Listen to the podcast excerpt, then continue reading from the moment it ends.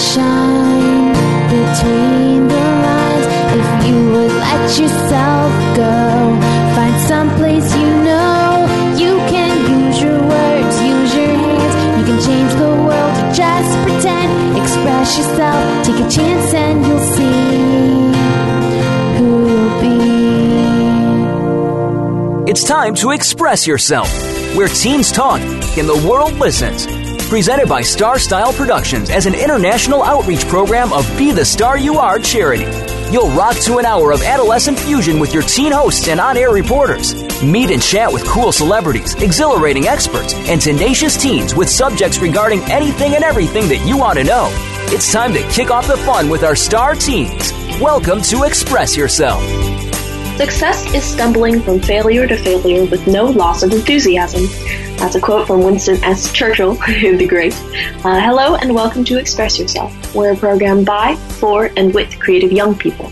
A platform to give teens a voice, right here on the Voice America Empowerment Channel. From Cynthia Bryan, creator and producer of Express Yourself and Star Style Productions, we bring this program to the airwaves as an outreach service of the Be the Star You Are charity, a top nonprofit honored by GuideStar and great nonprofits. Before we get into today's show, Be the Star You Are's volunteers and I want to urge you to check out our website at btsya.org. Make sure you go to the events tab to find exciting events that we have coming up, and also visit us at expressyourselfteenradio.com to check out past editions of our show. We're thrilled to have received a certificate of recognition from the California legislature honoring Be the Star You Are volunteers for 20 years of dedicated service to the community through literacy and positive media messages. And we're determined to continue our empowering efforts. For our first segment of today's show, we'll be reading The Gift of Success by Dr. Bernie Siegel from the Be the Star You Are for Teens anthology. Dr. Siegel is a renowned writer and retired pediatric, pediatric physician who has published several works on physical, spiritual, and psychological healing. So without further ado, here's The Gift of Success. One young man said to me, My father ruined my life when I was 21. He gave me a million dollars and told me I had to be a success. What would his father have said if he started a charity with the money? What is success anyway? I have witnessed the suffering of many children of millionaires whose parents give them money to use to make more money to become a success. These parents are giving their children motto- mottos to die and not live by. What is your definition of success? If it is a big estate, a fancy car, and lots of dollars in your pockets, you will never be happy or successful. When speaking to a group of young business owners who were millionaires, I asked, Is life fair? They yelled no louder than any group I have ever spoken to, and I didn't feel any more successful. A very sad young man was in therapy because he was devastated that he was not a quote unquote success according to his standards. One day a light bulb went on, and he exclaimed, When you are a success, you are not happy, but when you are happy, you are a success. Bingo. Happiness is success, not the other way around. When we help others, it makes us happy. Decide how you want to serve the world and then go and do it, because you'll be living your life and accomplishing what we are all here to accomplish in our lifetime. And when you enjoy serving in your way, Monday morning will not be a threat to your health, and you'll never really feel like you're working. Because it's only work if there's someplace else that you'd rather be. So accept the fact that you're mortal and don't waste your time doing what you don't want to do. Learn to say no to the world and yes to yourself. When I was a child, my parents taught me that being happy was being success- successful. When a decision was to be made, there was only one way to decide do what will make you happy. When troubles and difficulties occurred, which are inevitable, I heard, God is redirecting you. Something good will come of this. And when material things and finances were involved, my parents would say, money is to make life easier for people. I came from a minority group. I was loved by my parents, studied diligently, and got along with God. So understand that a perfect world is a magic trick and not a creation. What makes our love and actions meaningful is the fact that we have a choice, because life is simply a school to, to live, laugh, and learn, and there are no mistakes, there's just lessons to be learned. We were meant to be human beings and not human doings, so success is not determined by the money in your bank account, but by the love in your heart. And the exercise at the end of the chapter is called Success Meter. Make a list of all the simple things you are capable of doing and grateful for tying your shoes, making a bed, tossing a salad, mowing the lawn, babysitting, etc. Then make a list of all of your positive actions and qualities helping a friend, upbeat personality, caring heart. Every day, add at least three items to your lists and keep rehearsing until you do feel confident. Never think of yourself as a failure. Then pat yourself on the back, smile, and revel in your success. Happiness is success. A success a successful life is your choice. And that last quote is from our producer Cynthia Bryan. Wow, that's a really incredible chapter uh, by Dr. Siegel, and I think he makes a lot of really good points. I think, in particular, uh, a lot of people are striving for success in a monetary sense, or career wise, or or in the academic spheres. And I think while that's important, uh, it's also important to take a step back and remember that that's not all there is to it, right? There's other things in life that are more centered around the present and around what you're currently going through in a specific moment. And if you don't enjoy those moments, then and, and you're always looking forward during those times when you should be enjoying something, it really makes it difficult to live a full life because you're always looking towards the next thing instead of, you know, being content with where you are in the present. Mm-hmm. Yeah, and I think uh, he articulated a really cool nuance of the whole, you know, the monetary success is not always, you know, true success. Um, that message, you know, is kind of like a, I guess, widely universal thing, but it goes in one ear out the other for a lot of people. I guess I think he makes a really cool um, specific point here when he brings up his uh, parents' quote: uh, "Money is to make life easier for people." So keeping it in that perspective, where money, um, even like education, all that kind of stuff, um, yes, it's really important. But at the end of the day, they're all tools to help you better yourself. They're not the end goal. They're not something that you measure yourself by. Absolutely. I think money is uh, necessary but not sufficient. You know, you bring in that age old adage, but I think it's pretty true in when you look at you know, monetary resources because we all have to have sort of that, that base for living, right? That standard of living at, at a certain level uh, in order to not be completely miserable and have all of our needs taken care of. But I think a lot of studies have shown that as you go up from that level, there's really not much of an increase in happiness from that base standard of living to the next tiers above it. So that is a really important takeaway. I definitely agree with you that you know you don't need to accumulate wealth to accumulate happiness. Like the two are not interrelated. I think you can you can have a good amount of money to provide for yourself, and then from there you've got to seek intrinsic happiness instead of some sort of extrinsic motivation. Yeah, exactly. Um, yeah, of course. Like at the end of the day, money is an important thing to have, but yeah, like just keeping it in the scope of um, that's not the finish line, right? Like getting more money is isn't going to like inherently change anything. Um, I guess it just gives you that kind of stability, that platform to allow yourself to become happier. You know, it's not it's not like uh, I guess it's not like a benchmark in and of itself. It's more of a platform or a support. Yeah, absolutely. I think so. And I think we we have to take care that it doesn't become a stressor, right? That it doesn't cause anxiety. Yeah. You don't have enough funds. Uh, but I think it's it, it's exactly that. You don't want it to be a stressor. You want the monetary aspect to be pretty as close to neutral as you can get it. I don't think it should be a positive motivator, and I don't think it should be a negative stressor. I think, you know, you just you do what you can to make a good life for yourself, and it's important, as as you said, Kenneth, and as Dr. Siegel mentioned, to to use that money to better your life and to pay attention to what it's doing for your life rather than to the cold hard numbers to how much is in your bank account whether your bank account looks like a phone number or not. Like that's important you know? Um, and i think a lot of people do forget that especially in, in this sort of modern fast-paced society where we're all looking to make the biggest paycheck. So i don't know. I think a lot of the times not only are we not incentivized by the, the paycheck that comes along with a certain with work in a certain field of studies, we're actually kind of turned away from it. Uh, or at least speaking from personal experience, I my dad is a computer scientist, and obviously, a computer scientist nowadays does make a lot of money.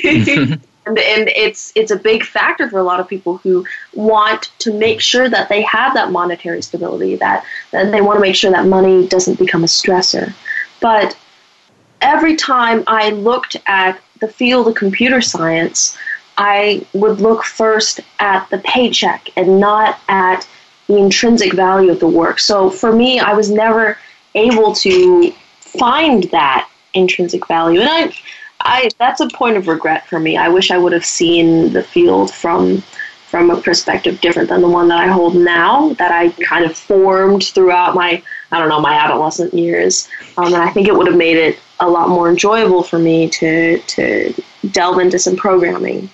I don't know. How do you feel about that? Like, do you have No. any? Yeah, I I kind of went through the exact same journey where, um, yeah, I was never really into like a computer computer science like kind of thing, right? Um, I was like surrounded by it growing up in the Bay Area, but it was just never uh, something that I was immediately attracted to, and I felt I tied a lot of like monetary value to it, like you did, since it was like the big the big new field where people going into that like whole industry usually made like really big money.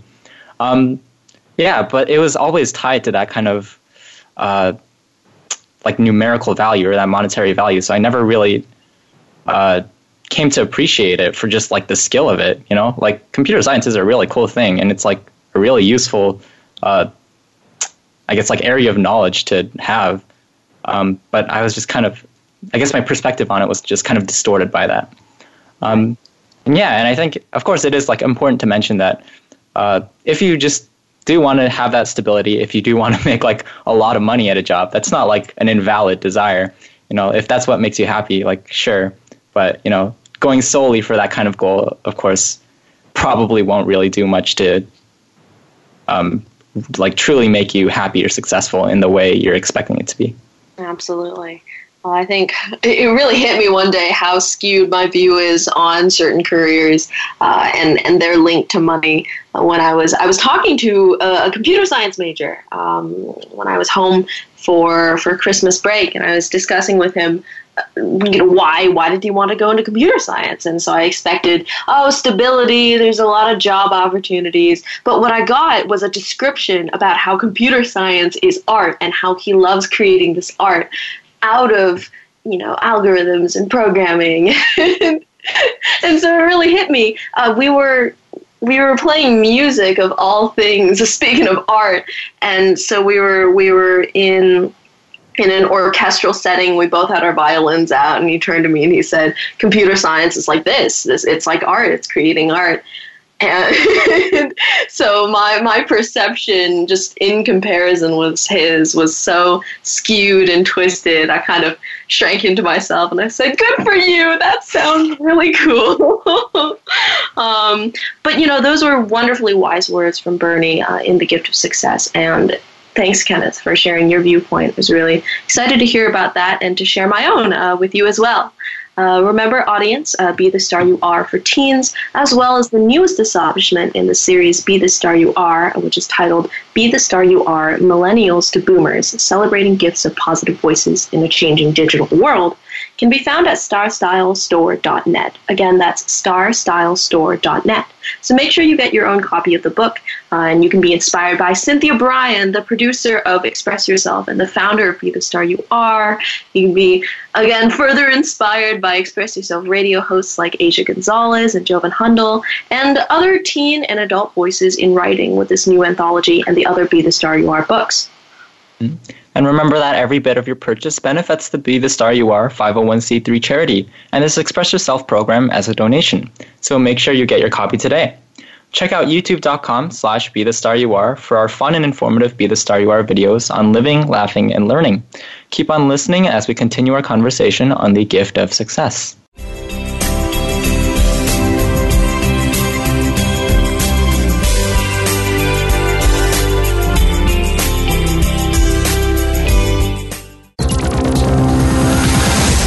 It's your world. Motivate, change, succeed. VoiceAmericaEmpowerment.com.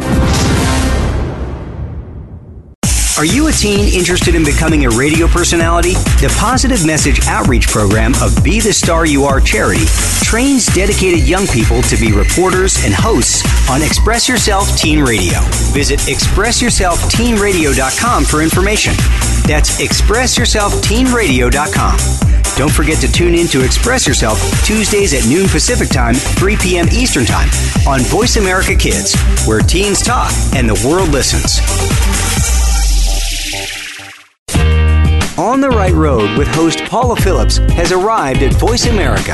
With remarkable heart and realness, this popular program brings inspiration, ideas, opportunities, and help to teachers and parents around the globe who work daily to guide kids on the right road in school and in life. Join the Right Road family of kindness, uplifting, and support. Tune in to On the Right Road, live every first and third Sunday at 5 p.m. Pacific, 8 p.m. Eastern, on the Voice America Empowerment Channel.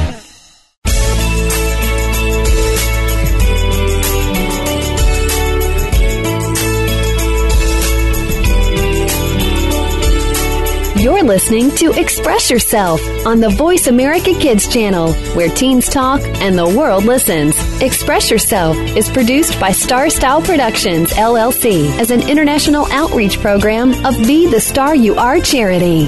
For more information about our show, visit ExpressYourselfTeenRadio.com. Now, back to our star teens.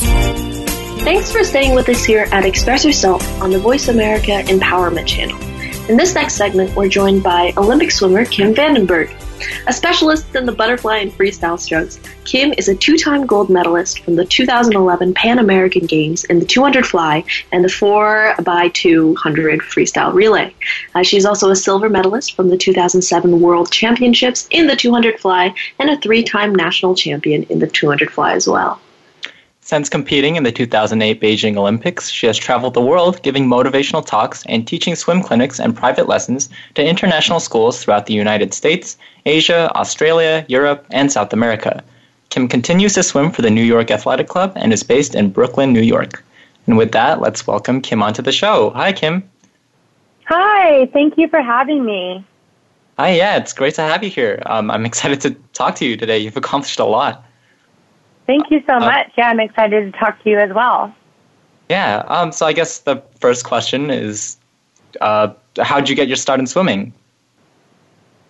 Well, I grew up um, in Moraga, California, and we had a backyard pool, a very small pool. But my brothers and I spent a lot of time just playing in the backyard pool and making up games and eventually racing each other. So I grew up with the pool, and then I, I joined a swim team when I was about eight years old and was swimming every summer, and I've been swimming ever since. Absolutely, that's amazing. I actually, funnily enough, uh, I also uh, grew up in Moraga, and I joined the the Miramonte Swim Club when I was eight, and did a amazing. what swim team were so you? we were probably we were probably in the same league. Oh my goodness, that's crazy. That's um, you know, it's it's really interesting um, because uh, so a little bit of background, I guess. Uh, yeah, I, I did some swimming in the Moraga area. I I joined kind of the local swim team, did some fall swimming, and I actually, when I was ten years old, I came into the local sort of high school swimming pool, swimming area. And my mom said, There's an Olympian over there. She's out there and signing t shirts and, and just speaking to all the kids. You should go over there and talk to her. Yeah. You're you're a budding swimmer. Go out. And I was this tiny little shy, I don't know, 10 year old. So I walked up. I had my little Orinda Aquatics local swim team shirt, and uh, and you were there and you signed it. Amazing. So we've met. We've already met. Right. It's crazy. so when I heard that well, you were going to be on the show, and I uh, you know, I, I was configuring everything for it. I just, it was sort of like returning back to that, to that. Start That's amazing. Yeah. Uh, Swimming is such a small world like that. I love it. It's like full circle. I know it's incredible. I chills down my spine. Yeah. You know, um, but I want to ask. You know, uh, you're you're a freestyle and butterfly specialist, and I know that Yes. a lot of swimmers, you know, they figure out their stroke or they they find where they're specializing. So so why these strokes, and, and how did you figure out, or did you ever switch between, you know, focusing on on one stroke or the other? Yes, when I was eight years old, I mean, butterfly's always been my favorite. Um, freestyle, it, I like freestyle, but butterfly was a little more natural. And I think for freestyle, I had to work more on the technique and pay more attention um, to like my left arm position, like all the little details with freestyle. I had to have a little bit more awareness to try to get faster times because when I was like 10 years old, one of my coaches said, "Oh, Kim, your butterfly's faster than your freestyle," and I was like, "Yeah, that's awesome, isn't it?" And he was like, "No, freestyle is supposed to be the fastest stroke. You need to go faster in your freestyle." So he was like trying to make a point, and I thought it was super cool that I was faster at butterfly, but then I realized that he was right. So I needed to work more on my freestyle. But um, butterfly is still my favorite. I love swimming it. I think I love swimming it so much because it is challenging. It's really mentally challenging to swim butterfly, especially a 200 butterfly. Um, and I like that challenge. I find it really interesting to see what happens in your mind when you're in the middle of a really hard race. Absolutely. You know, people say, "Oh, the 200 fly," or even the 100 fly used to scare me. I I stuck to 50s. That was I didn't want to go there. Um, but Yeah. I, you know, it, it's interesting to see how. Yeah, exactly. As you said, how the mind deals with that. Because I was a very frenetic child, very anxious about everything. And so when I heard that I'd be swimming long distance fly in whatever event, I would freak out.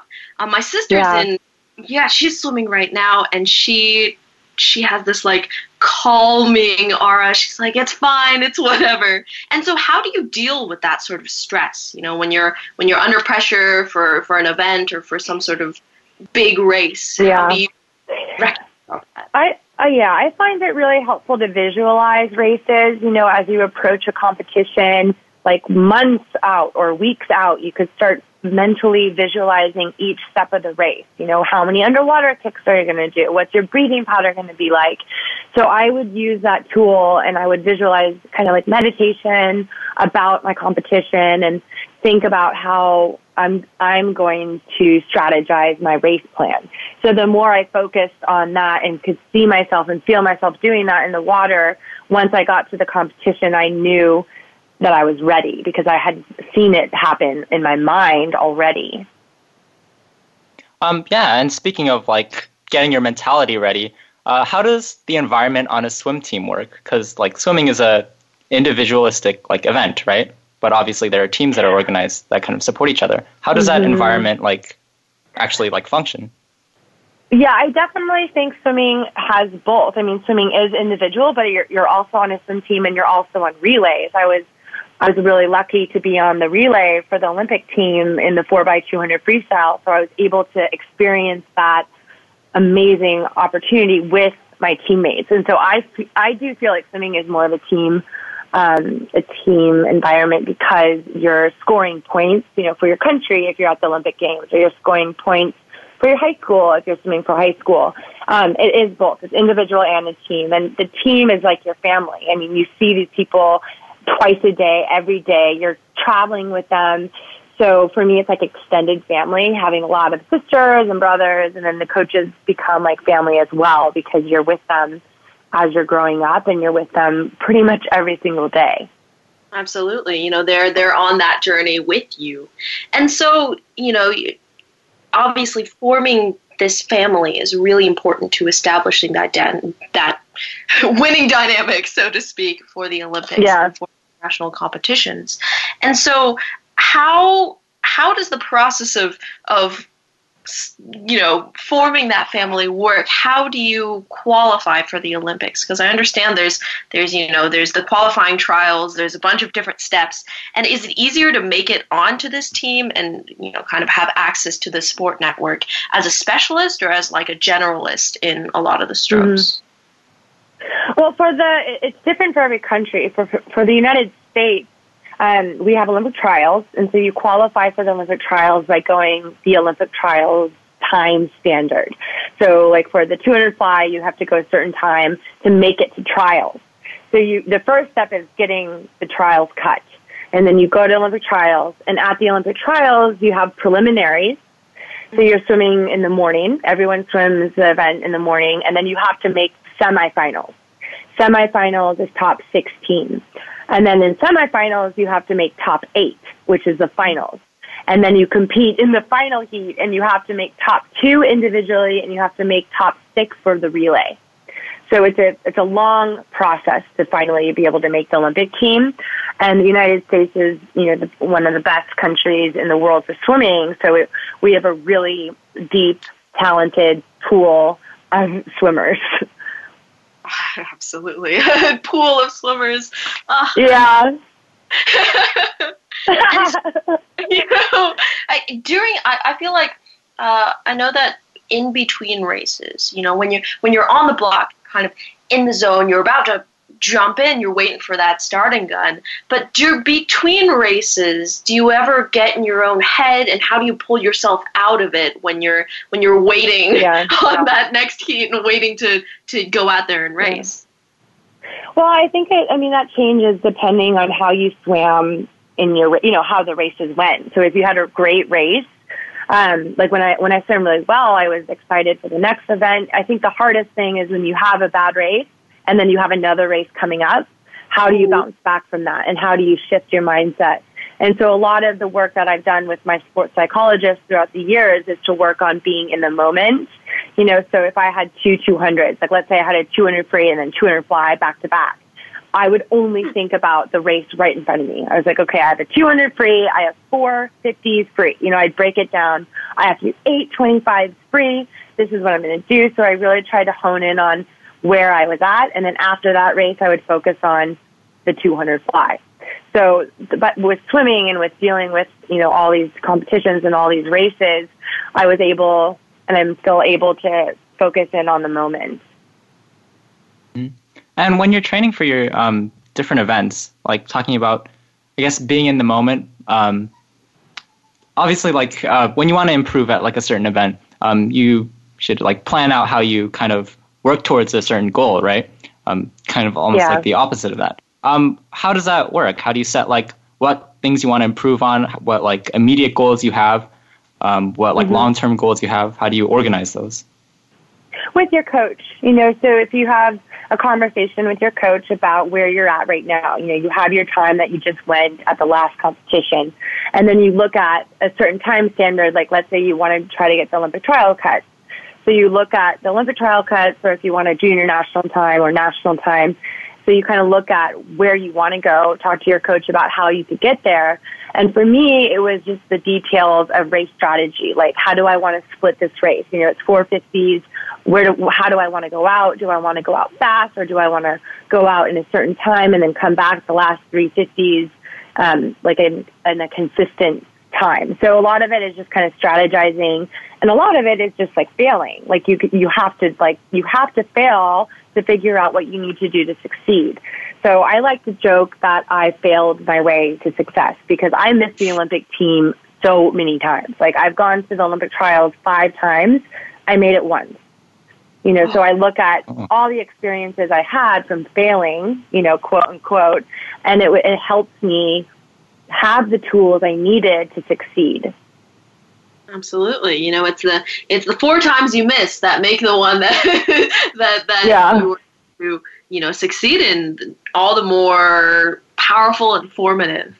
And so I know a lot of a lot of younger swimmers. Uh, I, I a couple years back, a few years back, I read Natalie Coughlin's book on on her journey, or or she had co-written it with someone or something like that. It was a biography yeah. of her, right? And she she spoke about peaking and and kind of mm-hmm. hitting the wall with times and with with your technique even as you grow mm-hmm. older hit a certain age did you ever mm-hmm. experience mm-hmm. that and do you know like how what what's the best way to deal with it?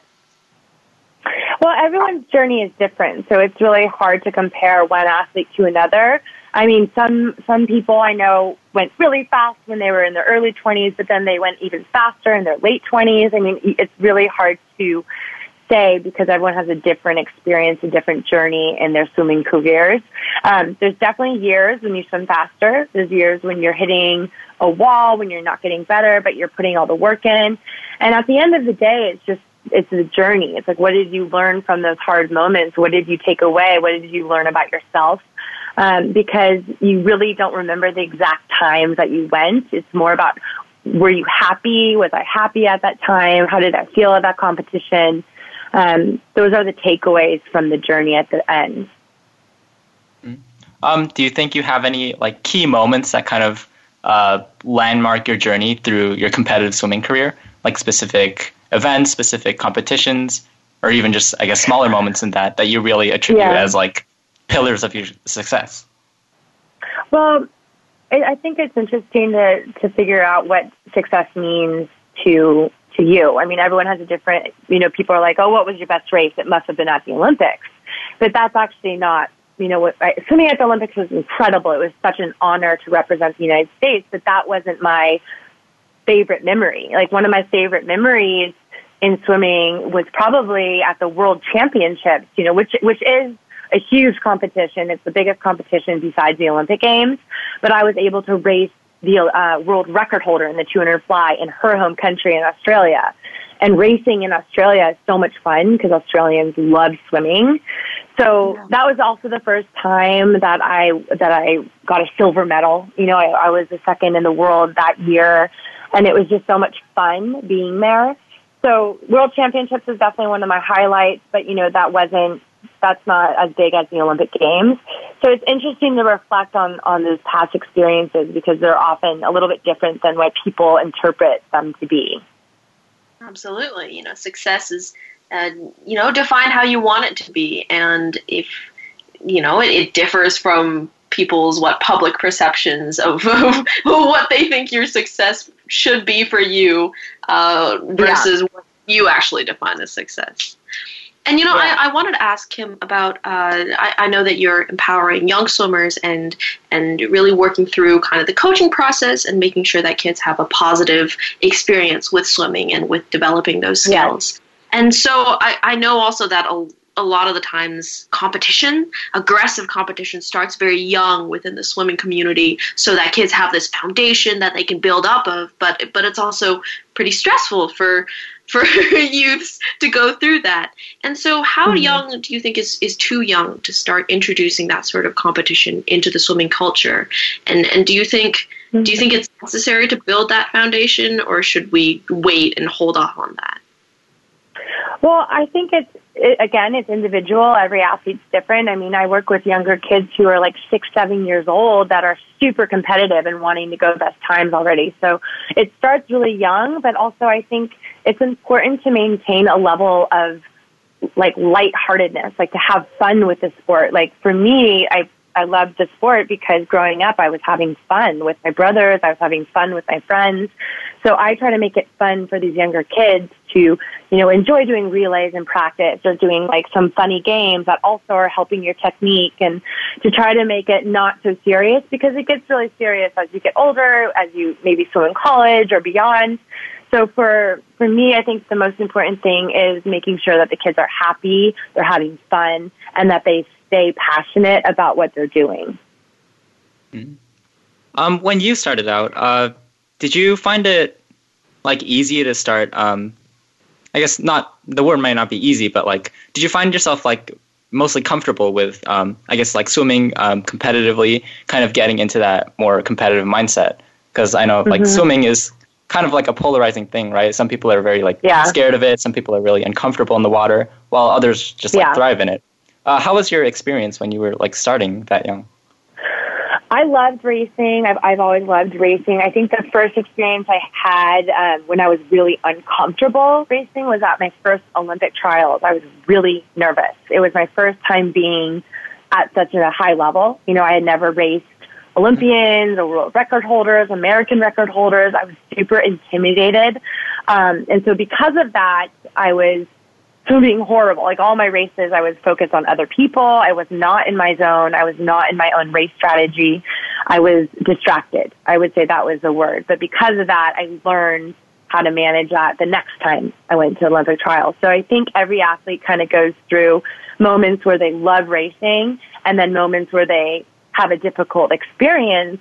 And that's, I think, what defines an athlete is to figure out what you take away from those experiences when you don't perform the way you wanted to, or, you know, you're disappointed or you're heartbroken because you didn't perform well. And I think that's just part of the journey, like we've talked about so much so far. Absolutely. I think oh, it's some some you know a lot of a lot of what you said just now is uh, hit me for sure. I I would cry. Yeah. I would just cry after every bad race, and I think yeah. You know, it's it's hard to get up from that, but I think it's necessary. It's necessary to dry mm-hmm. your tears and and keep going. Um, but you know, yeah. I wanted to ask. Speaking of, of of those levels, you know, or like like competitions on certain tiers.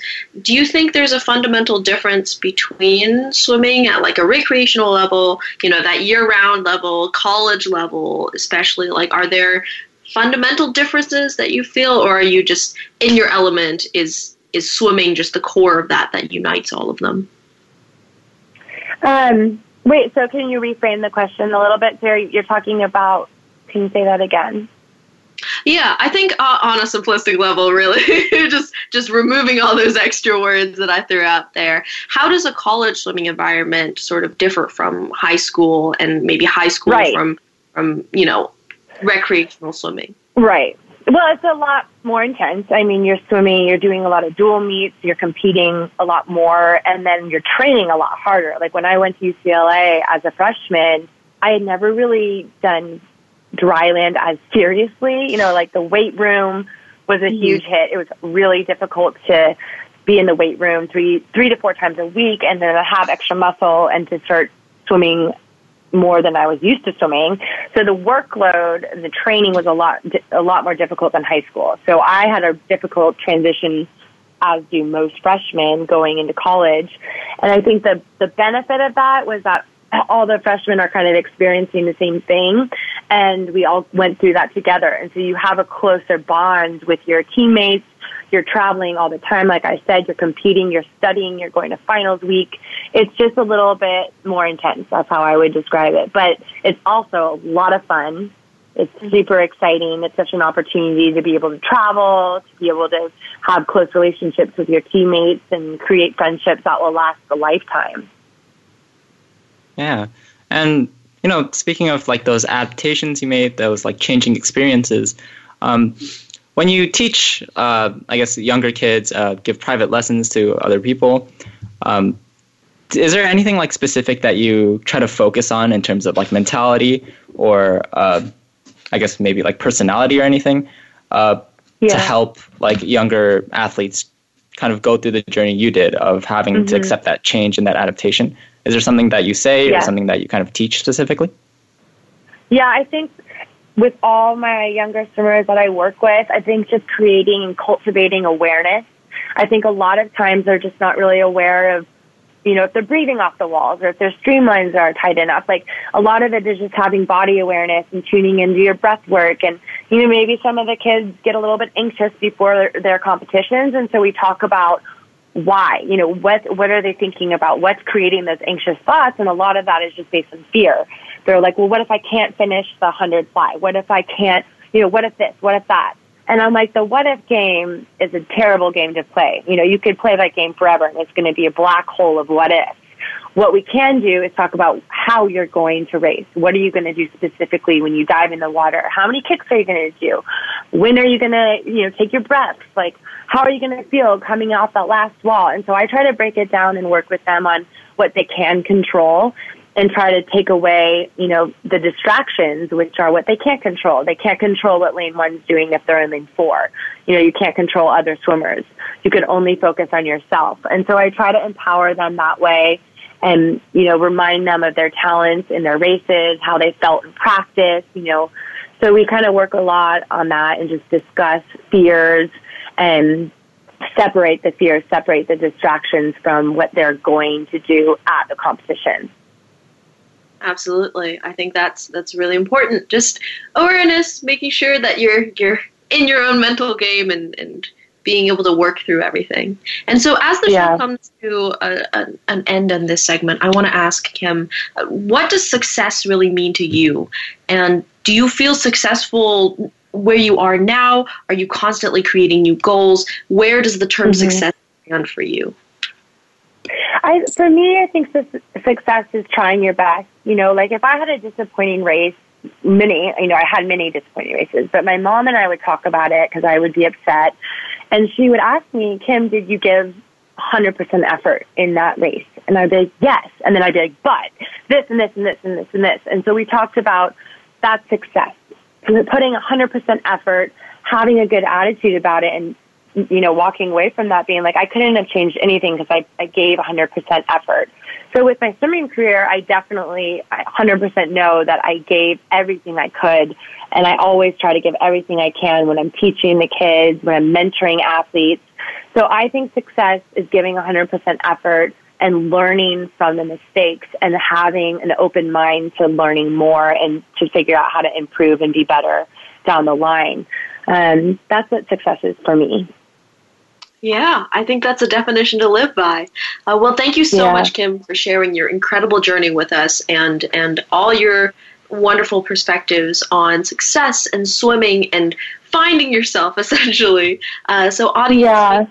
right? It's it's been wonderful to have you on and speak with you about. Thank you so much. Yeah. Thank you for having me. Absolutely. At any time. This has been wonderful. It's our pleasure. Uh, but, audience, make sure you find out more about Kim at kimswimstudios.com. And as a professional athlete and an Olympian, she also has a Wikipedia page. So you can check her out there too. Uh, make sure to support our show and learn about upcoming BTSYA events at bethestaryouare.org. I'm Brigitte Jia. And I'm Kenneth Jeon. Support more segments like this one by donating to the Be the Star You Are 501c3 literacy charity that brings you this program at www.bethestaryouare.org. Visit www.bethestaryouare.org to find out more about spreading positivity with Be the Star You Are. Stick around for more on the gift of success.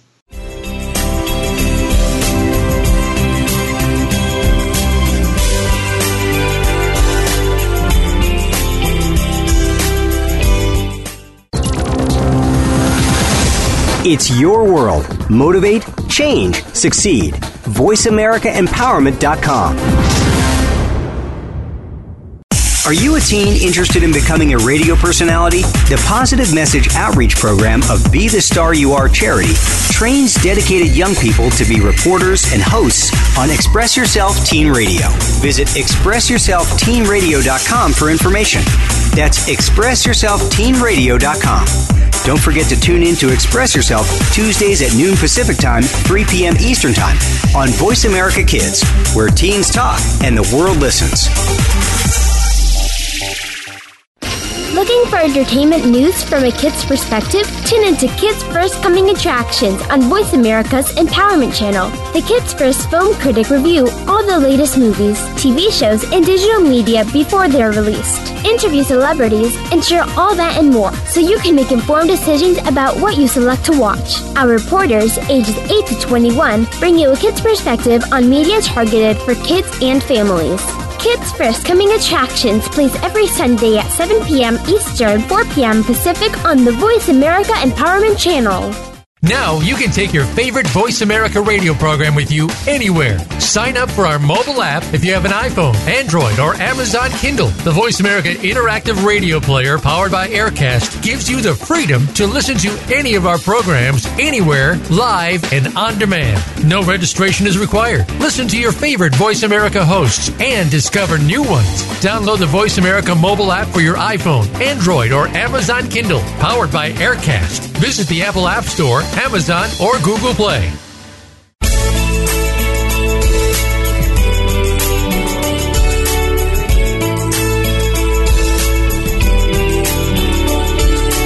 You're listening to Express Yourself on the Voice America Kids channel, where teens talk and the world listens. Express Yourself is produced by Star Style Productions, LLC, as an international outreach program of Be the Star You Are charity. For more information about our show, visit ExpressYourselfTeenRadio.com. Now, back to our star teens. Welcome back to Express Yourself on the Voice America Empowerment Channel. I'm Brigitte Jia, and in this segment, we'll be concluding on our show about the gift of success. Finishing today's wonderful show is Be the Star You Are reporter Arjun Claire with a success centered edition of his segment Innovation Nation. Uh, take it away, Arjun. Hi, everyone. My name is Arjun Claire, and I'm happy to be, to be coming to you again with another edition of Innovation Nation. Today, I'm excited to talk to you about innovation and how it can relate to success. Innovation has led to success in many different ways. One of these is through wars. Yeah, you heard me correctly. I did say wars. So let me explain.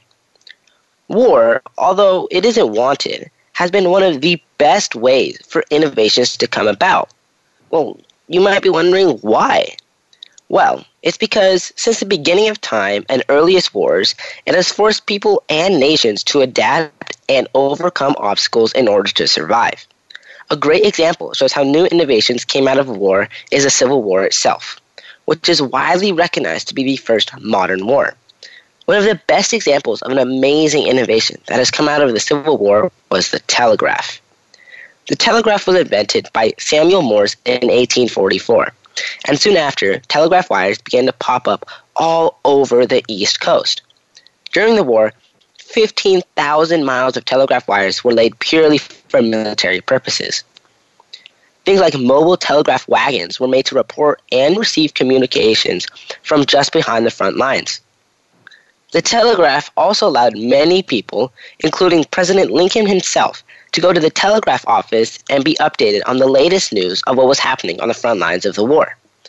The result of this innovation was a start to a more modern media as we know it today. And the telegraph hasn't been the only innovation to come out of the Civil War. Another was the use of railroads. Although railroads have, had been used before the war, they began to become even more useful for moving men and supplies to the places where they were needed most.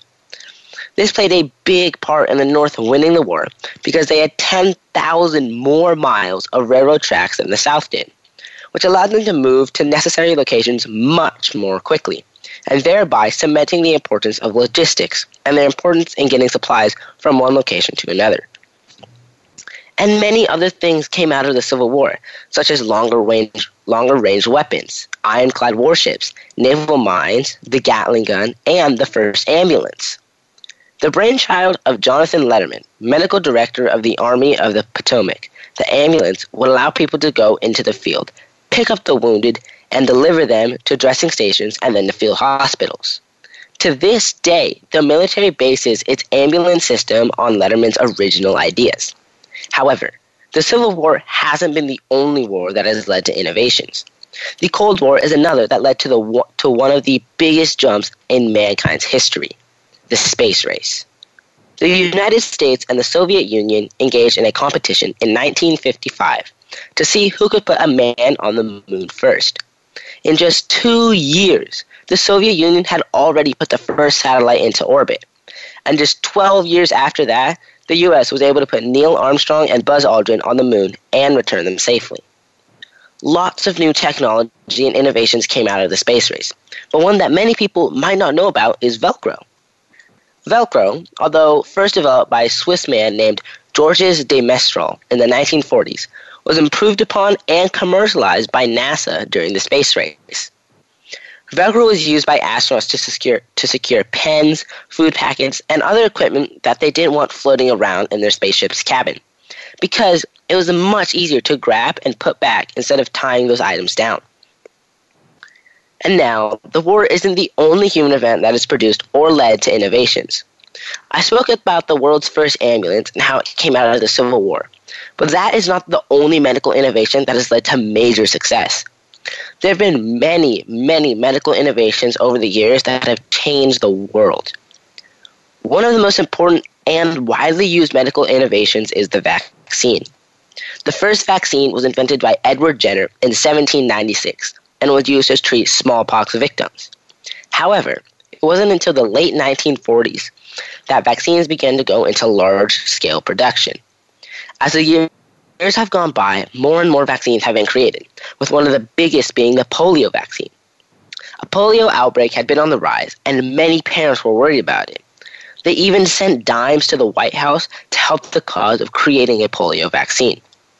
When the polio vaccine was made and licensed in 1955, the inventor, Jonas Salk, became an overnight hero.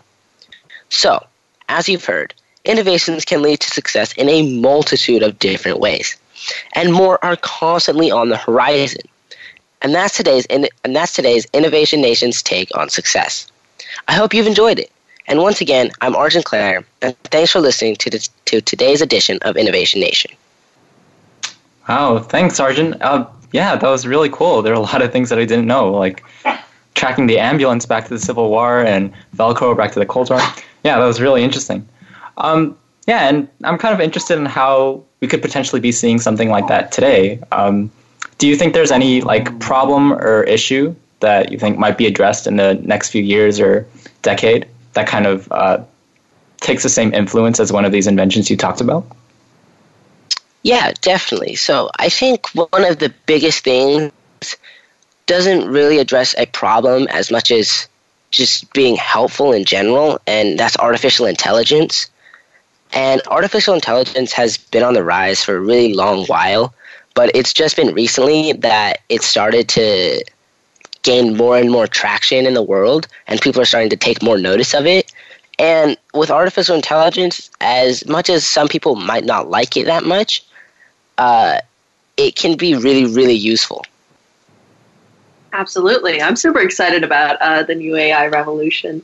Um, what's what I think is pretty cool about it, uh, and I'm I'm glad you brought up AI in the first place, uh, is the integration be, between the computer realm, kind of, and sort of the the biology realm, um, because a lot of a lot of like AI networks and, and details that happen in the AI sphere are based on or modeled after the human brain and, and how how it works. So maybe that is a that is a definition of human success, you know, to be to have our brains function so well that AI are modeled and supercomputers are modeled after the the natural structure of the human brain and how we think. Um, but I also want to ask Arjun, you know, um, our just basing on success as a whole. Uh, how do you define success? And do you do you think that if you were to, you know, someday be able to create an innovation that would impact many lives, would that be the definition of success for you, or are you looking towards more of a maybe like a personal success? Like, how do you define that term? Well, for me, I've always known that with success, you have to have failures before you can reach that success. And I think it's really important that everyone knows that because failures are one of the best things, they're one of the best teachers that you can have. Because if you fail and you learn why you failed and how you failed, you know how to better fix it the next time. And that can lead to success. And as for me, I define success less in a personal way. So if I was making an innovation, or like making something new, inventing something. And I would want it to be successful in the way that I impacted the whole world with it, and the whole world can find use with it. Yeah, I think that's a really cool way to kind of um, contextualize like societal success, um, something that really makes like a difference, or I guess gets like our civilizations as a whole past like a certain obstacle. Um, yeah, and kind of just use that as a landmark for success. Yeah, absolutely. Well, you know, thank you so much, Arjun, for sharing your Innovation Nation segment with us. As always, you know, I definitely learned a lot, and and I'm super surprised at how much we've, you know, how far we've really come, and with all these little and big steps towards impacting a lot of people with innovations. Uh, audience, make sure you support BTSYA and find information on our creative community, charity efforts, and outreach service programs on our main site at bethestaryouare.org. Stay, you know, keep listening to Express Yourself every week for more segments like those from Arjun um, and from other reporters and hosts and guests on the show. I'm Brigitte Jia, and you've been listening to Express Yourself, an on air global community where teens talk and the world listens. I'm Kenneth Jeon. As always, we give our thanks to Star Style Productions, Cynthia Bryan, Be the Star You Are, and our Voice America Empowerment crew, especially our voice engineer, Josh. Thanks to our guests and reporters from across the world. Thank you to you, our listeners, for making us a top rated program. Be active, believe in your success, and be here. Speak up, speak out, and express yourself. Thanks for joining us this week on Express Yourself, produced by Star Style Productions LLC as an international outreach program of Be the Star You Are charity. For more information about our show, be sure to visit expressyourselfteenradio.com. Please join us again next Tuesday at noon Pacific Time, 3 p.m. Eastern, when teens talk and the world listens on the Voice America Kids channel. Until then, remember to express yourself. Stars could shine between the lines. If you would let yourself